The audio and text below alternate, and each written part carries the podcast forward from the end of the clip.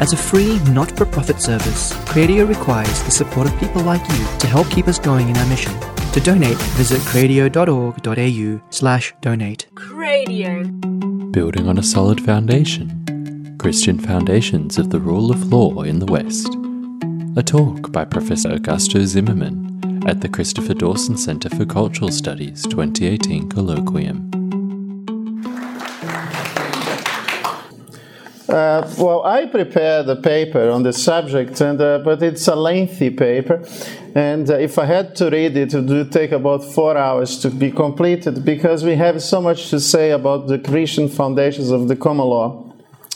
It's a long history and it's a very rich history. Uh, if you wish to know more about this subject, you have to wait for the publication of my paper. But meanwhile, you can even buy my book that I have over there. that, that will help with my um, uh, Jet, Jetstar uh, weight uh, baggage because I had to pay an extra as a result. So if you can help me not to have to pay again, that would be really good. And I, I hope you appreciate the read. But uh, look, this is an important topic in my opinion. It's about the, the Christian roots of um, a legal system, and especially this whole idea of the rule of law. That's not the rule of man, it's the rule of, of law as a higher law jurisprudence. So, what I have to, to tell you is that the concept of the rule of law is uh, in, intrinsically connected with a Christian understanding, a Christian view of the law. The law not being the law necessarily uh, imposed by human authority because it's not that the law is made by man necessarily, but is based on certain higher principles, the principles of jurisprudence that um, derived from a higher law jurisprudence. And I'll explain a little bit this concept because, after all, the, this is also connect, connected with the roots of Western constitutionalism.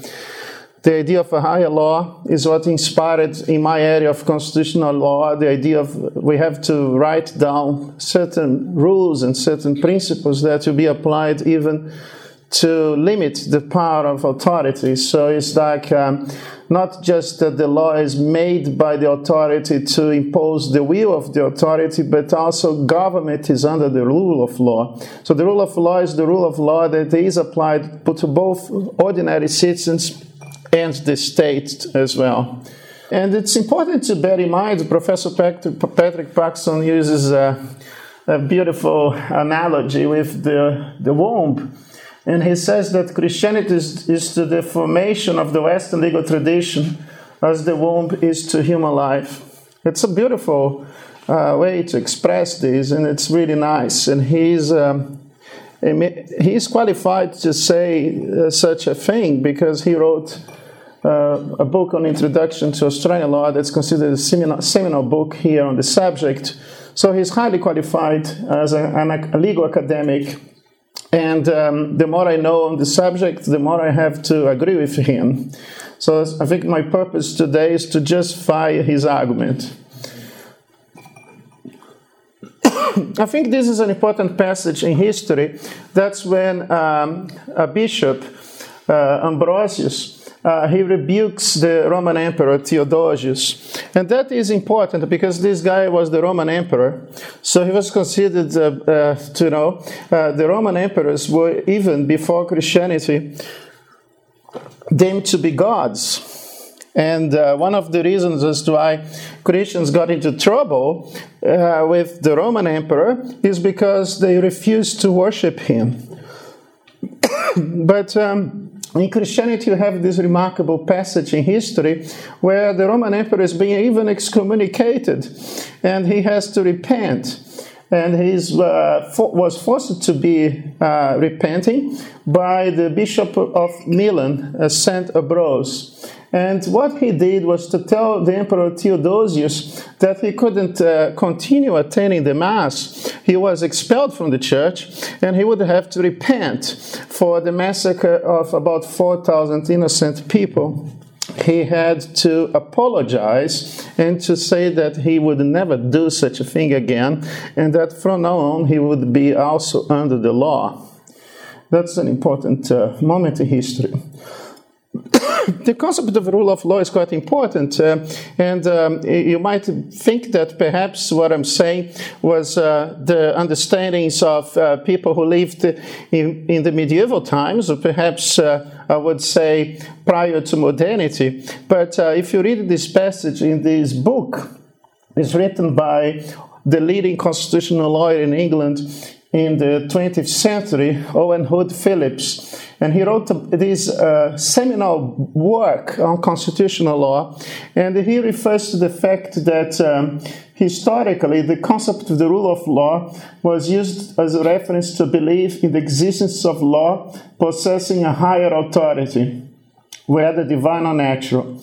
And so the, then he refers to, for instance, Bracton, referring to his statement that the king himself ought to not be subject to man, but subject to God and to the law, because the law makes him king. This is an important passage because you know it's repeated by Coke in his interactions with uh, James I. James I, of course, thought that as a king he would uh, personify the law. He would impose his will uh, through the legal system. He thought that he was the ultimate creator of the law. but Coke told him that, according, that according to uh, their legal tradition, he was even making a, a bit, uh, being a bit sarcastic, even saying to the king that perhaps he doesn't know English history properly. he was not from England, James the First and he was told to James, look, you know, things work a little bit different over here. Uh, here, the king is under, the, under God and the law because the, the law makes you king. Uh, that was not very good for his job because he ended up losing it. Uh, but, uh, but he didn't lose his head, that was good for him. But it's to say that, look, the king is also under God and the law because the law makes him king. This is an important passage, actually, and it comes from uh, the Legibus Consuetudibus Anglia by Bracton in the 13th century. But, uh, just go to this guy now. no, it's not now. Sorry, I don't have. No, no, no. You can go. It's not Bracton now. So I'll talk about Bracton soon then. But let's see uh, what I have here. It's about the idea of liberty, and that's a very important thing because these passages were used to the benefit of human freedom. So uh, you see, for instance, Bracton referring to these passages, and he's even saying that jurisprudence is the art of just and right. So this whole um, I would say, concern uh, for uh, turning the, the, legal system into something that would eventually and certainly and finally protect the basic rights and freedoms of the individual. Uh, Fortescue is a good example as well. John Fortescue in the 15th century when he says that the whole purpose of the law is to guarantee that people obtain freedom and that government is limited by the law. And so this whole thing is actually biblically uh, inspired. And of course, uh, most of these jurists were not just uh, jurists in the strict uh, sense of the word, but they were also theologians. And most of them were even ministers in the Anglican Church, in the Church of England, and before the, the Reformation of the Catholic Church.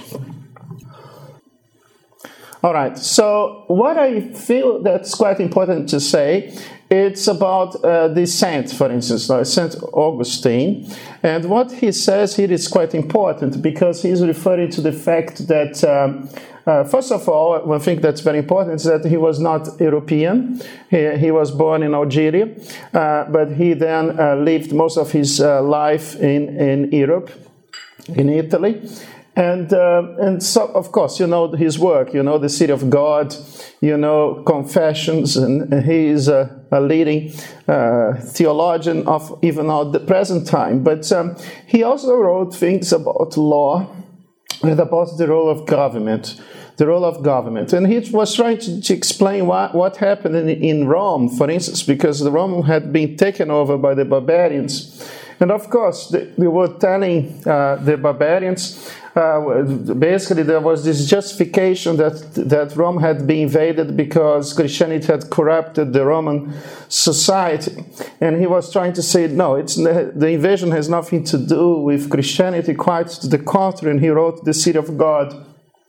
But there is a passage in this uh, particular work where he says, and that I, that I believe is a very important passage, justice being taken away, then what are kingdoms but great robberies? For what are robberies themselves but little kingdoms? And, and I think it's an interesting passage because then he gives an example he says, for instance, like, of course, he's saying that if the government is actually behaving in a bad manner, in an evil manner, the distinction between this government and a bunch of criminals actually ceases to exist. So the, the, the, the, difference between government and a bunch of crooks and criminals is that the government is creating laws for the common good of the society.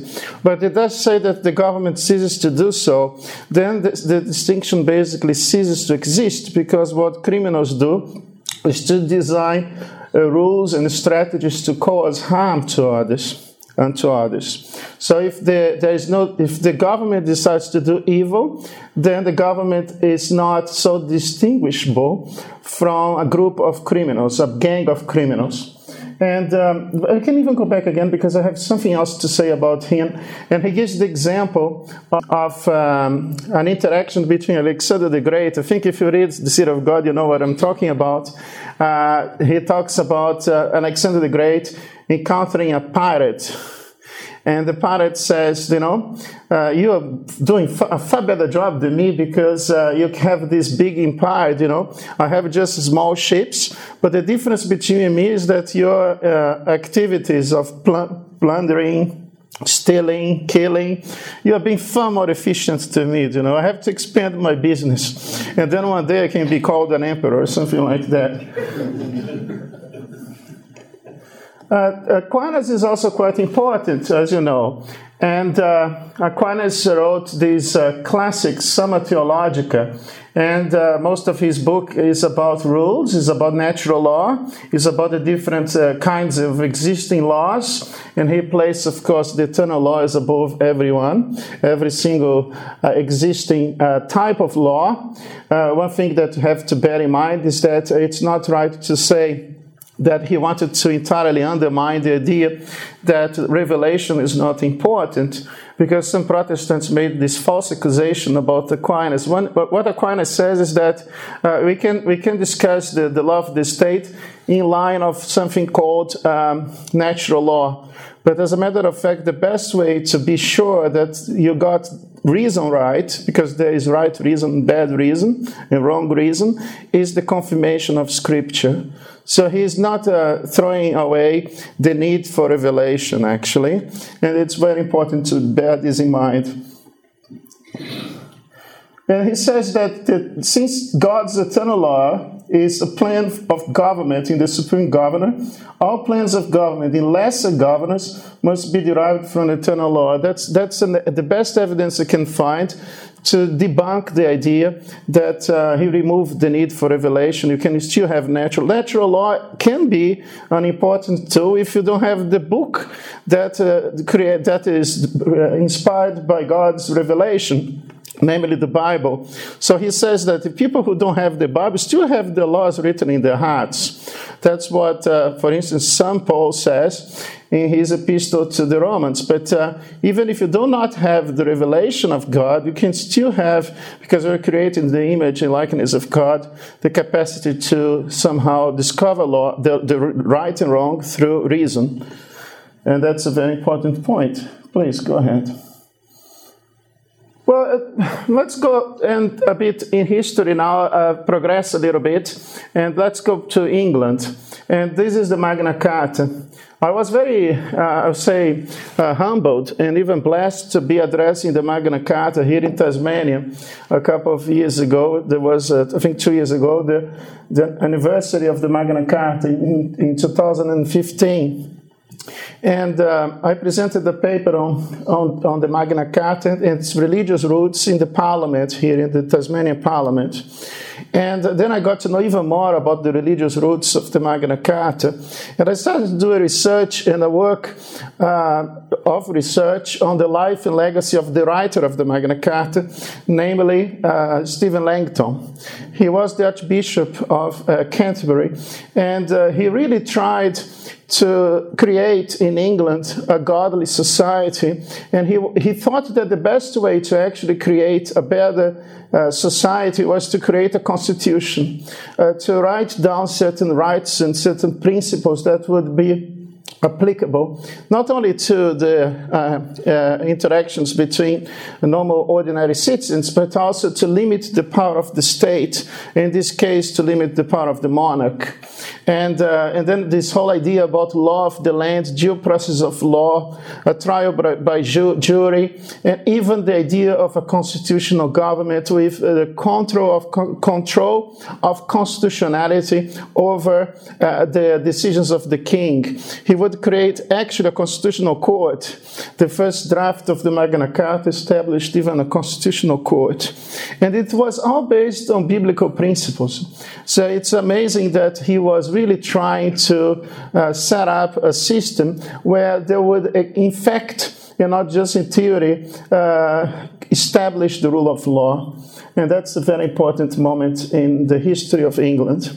Then we have finally this guy that I thought I would talk about him, but now, now finally I can. It's, uh, it's about Bracton. And he was a, a justice of the King's Bench and he wrote this De Legibus et Consuetudinibus Anglia, and this is considered the first systematic treatment of the common law. So the guy wrote the first systematic treatment of the common law, and that's pretty good because you know, in many ways, being a systematic treatment of the common law is not a work of um, a social engineer. In those days, it was not so common to have this sort of people in academia. So he was just trying to explain what he was seeing. So it's a good book because it gives you an understanding of what uh, jurists in England normally thought about uh, about things such as law, justice. So it's actually telling you the the mood of the day, and it was considered to be a very important book because it was the first, as I say, systematic treatment of the common law. That's why he's called the father of the common law. So that's his title. The, the, the, he, this book is so important that he was called the father of the common law.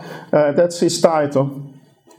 And, uh, and then there, there's this passage that then would be used by Coke later his interactions with the Stuarts, uh, especially James I. Uh, the king shall be under God and the law because the law makes him king. For there is no king where will rules rather than the law. But you know, this passage is even better than this, but I couldn't get the whole thing because it'd be a little bit messy here on the slide. But uh, the, he gives the example of Jesus, actually, Jesus Christ, the Lord and Savior, Jesus Christ, because he says that Jesus came and that Jesus said that he would fulfill the law. He was not coming to uh, uh, abolish the law. He was not, he was not coming to get rid of the law. He came to be uh, even under the law so that you can get saved. And then he says, and it's a remarkable statement. He says, if the King of the Kings, if the Lord of the Lords uh, was willing to be subject to the rule of law, what about you, a little king? Are you going to think that you can be above the law? I don't think I can find a better argument in a Christian society than this. So he was basically saying that if Jesus, the King of the Kings, was under the law, he had the little king the obligation to be under the rule of law as well. It's a very compelling argument, in my opinion, if you happen to be a Christian. Uh, this is uh, John Fortescue. Uh, he was the Chief Justice of the King's Bench. He was recommended for his wisdom, gravity, and uprightness. So he was a very nice guy, by the way. and he wrote this book, De Laudibus Legum Anglia. So it's like in praise of the laws of England. Of course, in those days it was easier to praise the laws of England, England than today. So uh, in those days it was good. The laws of England were to be praised. And, and this is considered to be a masterly vindication of English law. And I'll tell you why. Because it's also a work of constitutional law.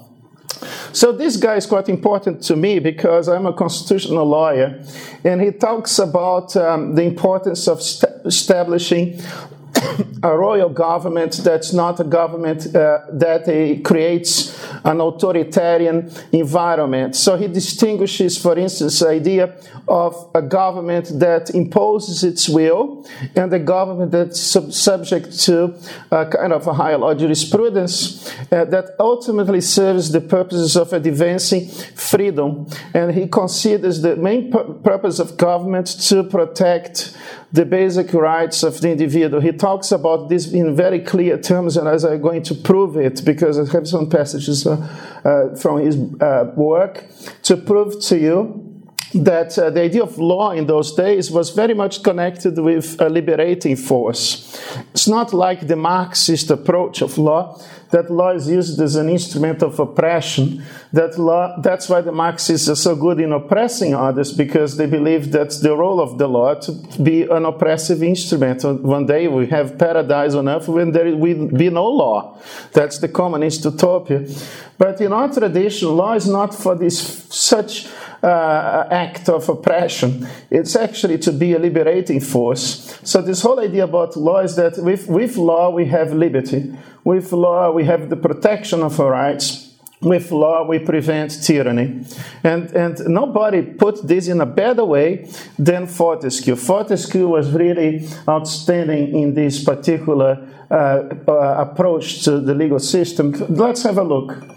This is my favorite passage, actually. Uh, there are many good passages in his book, but I, I say that I must say that perhaps I review a little bit of my ideological or religious orientation when I say that I absolutely love this passage. It's, it's probably one of my favorite uh, passages in, in, in all these uh, different legal texts. But let, us have a look and, and read what he has to say. A law is necessarily judged cruel if it increases servitude and diminishes freedom, for which human nature always craves. For servitude was introduced by man for vicious purposes, but freedom was instilled into human nature by God. Hence, freedom taken away from man always desires to return, as it is always the case when natural liberty is denied. So, he who does not favor liberty is to be deemed impious and cruel. In considering these matters, the laws of England must favor liberty in every case. Well, I love it. I love it. And that, that is our tradition, you know. And uh, unfortunately, most students have no idea about these things because they're not being taught these things in law schools these days. But let's go and move a little bit further. Well, then you have Coke. And Coke is important. Coke is actually called the Shakespeare of the common law and it was Holdsworth who said so, and he was the leading uh, English historian of the 20th century, and he, he called Sir Edward Coke as the Shakespeare of the common law. And he relied on natural law to both defend and explain the common law. And he famously uh, quoted from Bracton to remind King James that the king must be under God and the law. And of course, that was a, a very important moment in history because he was called uh, to um, encounter the king to explain why he was not doing the king's will, because the king was not happy with the way he's deciding. He was not happy with the way uh, he was uh, passing rulings judicial decisions. And uh, the king uh, summoned him and asked him what if he was aware of the fact that his decisions were making him quite unhappy. And that's when he quotes from Bracton saying that, you know, we have to tell you, the, the, the Coke had to tell the king to let the king know that he had to understand that some laws were above his domain. And as a matter of fact, he could have good exercise of reason, but he was not a lawyer and perhaps not really instructed on the laws of England that had as one of its basic principles that he was to be uh, the law, uh, because the law made him king. And so he reminds the king of, of this fact. And, um, and uh, th- this is a, an important passage. But the, another thing he does, and that's very important to bear in mind, is the fact that he talks about um, uh, the constitutions of, uh, of all countries, the idea of a natural law. He talks about the idea of the law written in the heart. He even talks about Moses and all sorts of things. He was a very religious person. I mean, Coke was a, a person who took his faith very seriously. And he even said that the best constitutions, the, England, the, the best laws England could have are the laws inspired by by the, the scripture. And uh, certainly, one thing that you have to consider is that England has never developed a written constitution. And one of the reasons as to why it didn't develop a written constitution is because they regarded the principles derived from scripture as the most important legal principles in the country. And as I said, even in the 20th century, people used to refer to the Bible as a sort of uh, legal source for England, to the point that uh, some jurists in England would say that an attack on Christianity uh, a vile attack on Christianity would equal an attack to the common law. So the common law was so connected, the principles of common law are so connected and so associated with Christian principles that an attack on these principles would be an attack on the common law itself. And that's what they say the, about him, that he was, he's the, the Shakespeare of the common law. So this is an important uh, uh, reference. And uh, so, in one of his uh, uh, books, The Second uh, Institutes, uh, Coke has this passage that I believe to be quite uh, beautiful, actually. you see, these people were poetic, even, because it's a, it's a nice way to develop his argument. And he says this For as, as in nature we see, the infinite distinction of things proceed from some unity, as many flowers from one root many rivers from one fountain, many arteries in the body of man from one heart, many veins from one liver, and many sinews from, from the brain. So, without question, this admirable unity and consent of such diversity of things proceeds only from God, the fountain and the founder of all good laws and constitutions. And uh, so it's, it's amazing because if you read his decisions, you know, he's also uh, always, by the way, trying to refer to scripture. So it's, uh, it's really amazing uh, that up to the 19th century, we had so much of biblical passages and judicial rulings referring, reference, direct reference to God, uh, uh, even to the point, as I say, that uh, some of these jurists would say that if you have an end of Christianity in society, it's the end of the common law. So it, we have no common law without Christianity. Blackstone is quite important as well, as you know. He was actually the first English professor of English law because in those days, up to his time, he would go to a law school in England, he would learn canon law, and you would learn uh, philosophy of law, natural law. Uh, you know, this thing that we would have to learn the more practical things is, was considered not so important. And he was the first professor to teach uh, English law in this more practical sense of the word. And he delivered the first series of lectures on English law ever presented in an English university in 1753. And his uh, book, The Commentaries on the Laws of England, are the most celebrated law book in English language. It was described by Thomas Jefferson as lucid in arrangement, correct in its manner, classical in style, rightfully taking its place by the side of Justinian's Institutes, which is basically the codification of uh, Roman law, Roman law decisions. And so it's placing this uh, uh, book, the commentaries, at the same level of Roman law. And it's very important. As you know, in history, we, we, we, get, we got this uh, Roman law tradition, especially in the civil law system, it's still very much present. So it's another lecture. I have to develop this argument. But what I have to say is that Blackstone was regarded as, uh, uh, as a very important figure to the point that his book was like a reference book to all law students. All law students, if you started law school uh, up to the early 20th century, not only in England, but also in the United States and even in Australia, uh, uh, certainly up to the, um, the, I would say, the 1920s in America, every single American student would need to read the, the commentaries on the laws of England. It was like a book of, of, of, on introduction to law. But let's have a look and say what he has to say.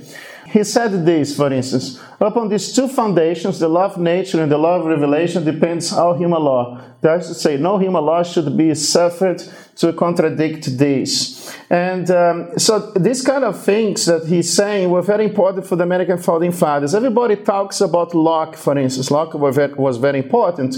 John Locke developed this idea about uh, uh, natural law and the law of the state has having to be under the natural law. And if the law of the state contradicts natural law, then we have the right to resist this because this would be uh, akin to uh, like uh, an act of tyranny. So a law that violates natural law is actually a, a crooked law, in the words of Thomas Aquinas.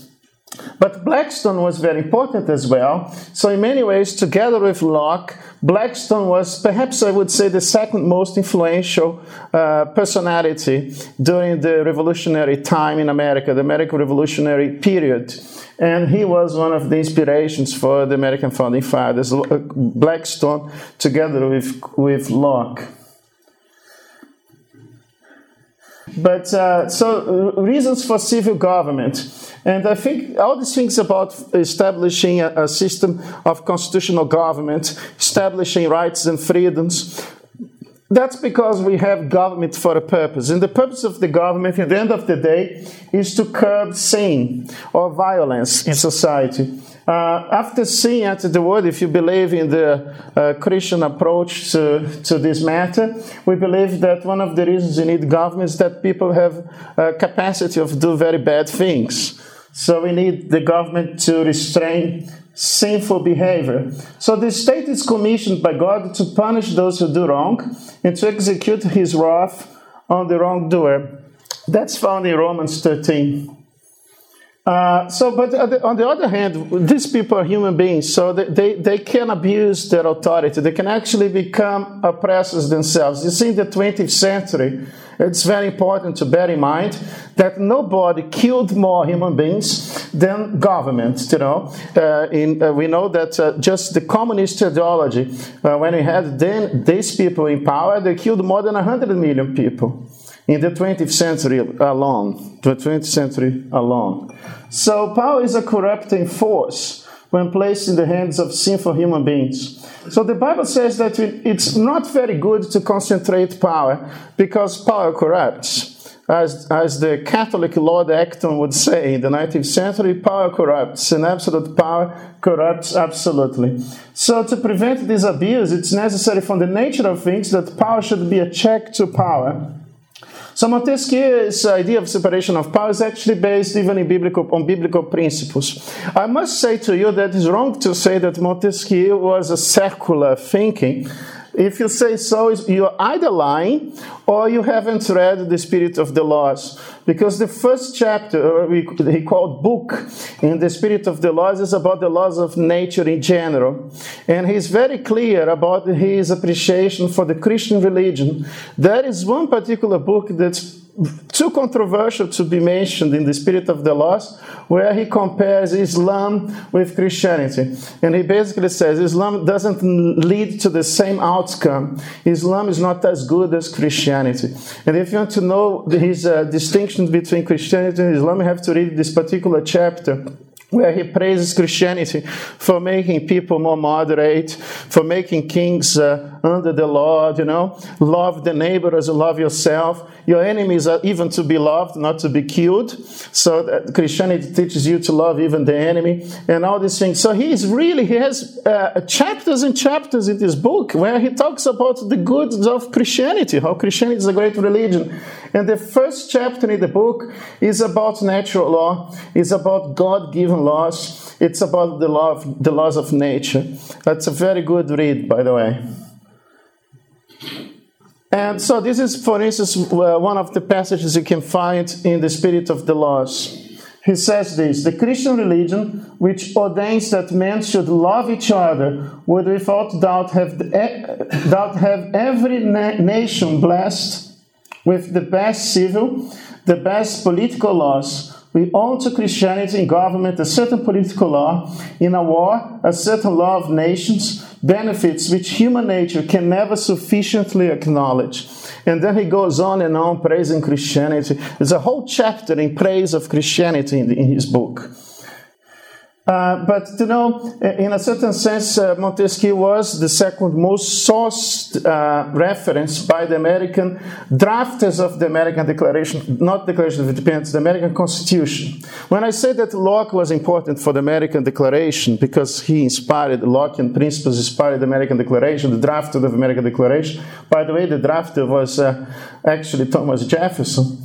Uh, and, and, Blackstone was very important, especially in the draft of the American Declaration. When it comes to the American Constitution, the main source of reference was actually Montesquieu his idea of separation of powers based on this idea that you know concentration of powers is a dangerous thing so if you have powers concentrated chances are that you find problems because power corrupts and absolute power corrupts absolutely. So it's not good for you to give too much power to human beings, even uh, to the point that uh, Montesquieu says that uh, even those who are well intentioned, sometimes, you know, uh, even hell is paved with good intentions. So it's not good to give too much power, even for, to people that who believe to be uh, doing the right thing. It's too dangerous.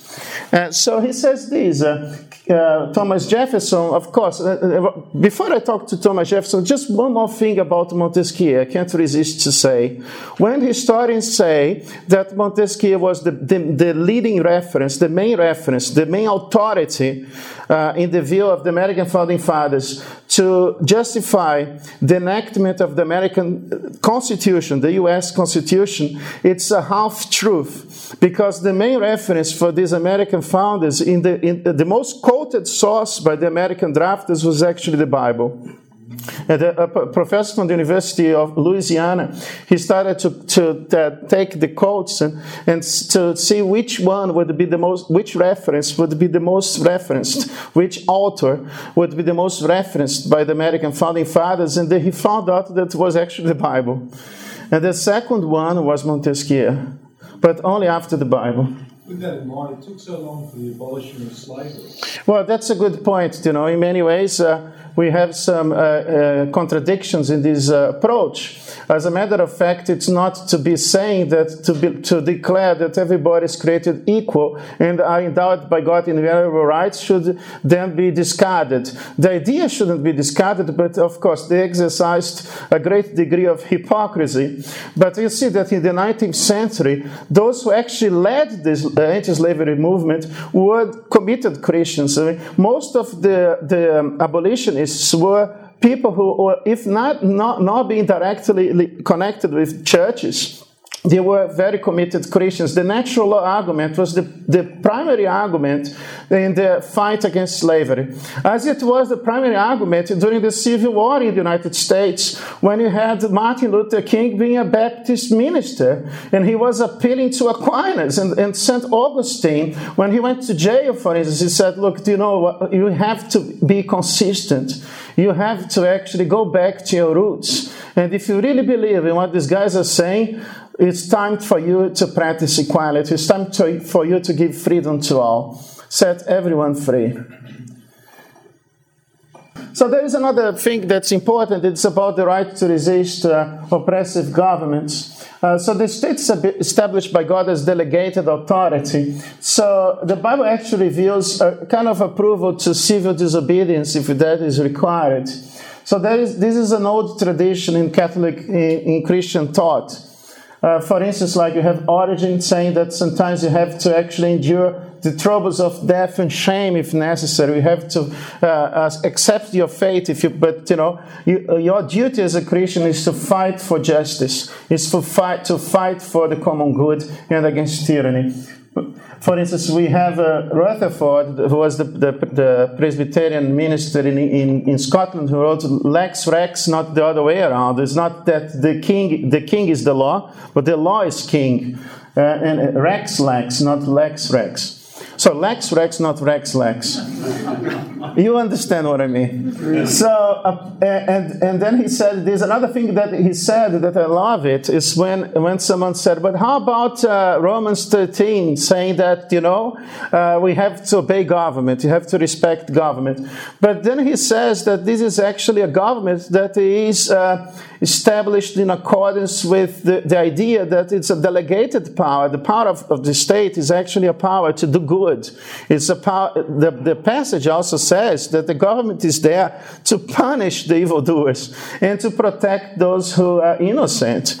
But if the government does the other way around, is the government actually violating a, command of God, you know. So it's not wrong to rebel against a rebellious government. That's actually rebelling first against the higher law. That's why we have in our, in our tradition the lawful right to resist tyranny. It's actually lawful to resist uh, an ungodly authority if they are shedding the blood of the innocent, killing people, and practicing terrible things, committing gross acts of injustice. It's not wrong to resist this uh, instance of tyranny. Uh, so just to get a confirmation from uh, the popes, uh, this is an encyclical uh, from Pope John the, the 23rd. Uh, and he says this Since the right to command is required by the moral order and has its source in God, it follows that if civil authorities pass laws or command anything opposed to the moral order and constantly contrary to the will of God, neither the laws made nor the authorizations granted can be binding on the consciences of the citizens, since God has more right to be obeyed than man. Otherwise, authority breaks down completely and results in shame shameful abuse. I think it's a very clear command that we have to uh, consider that as the uh, Peter was, had this problem, you know, when he was called by the Sanhedrin, and he was told, You have to stop preaching the gospel, you know. And St. Peter said, Well, I would rather obey God than you.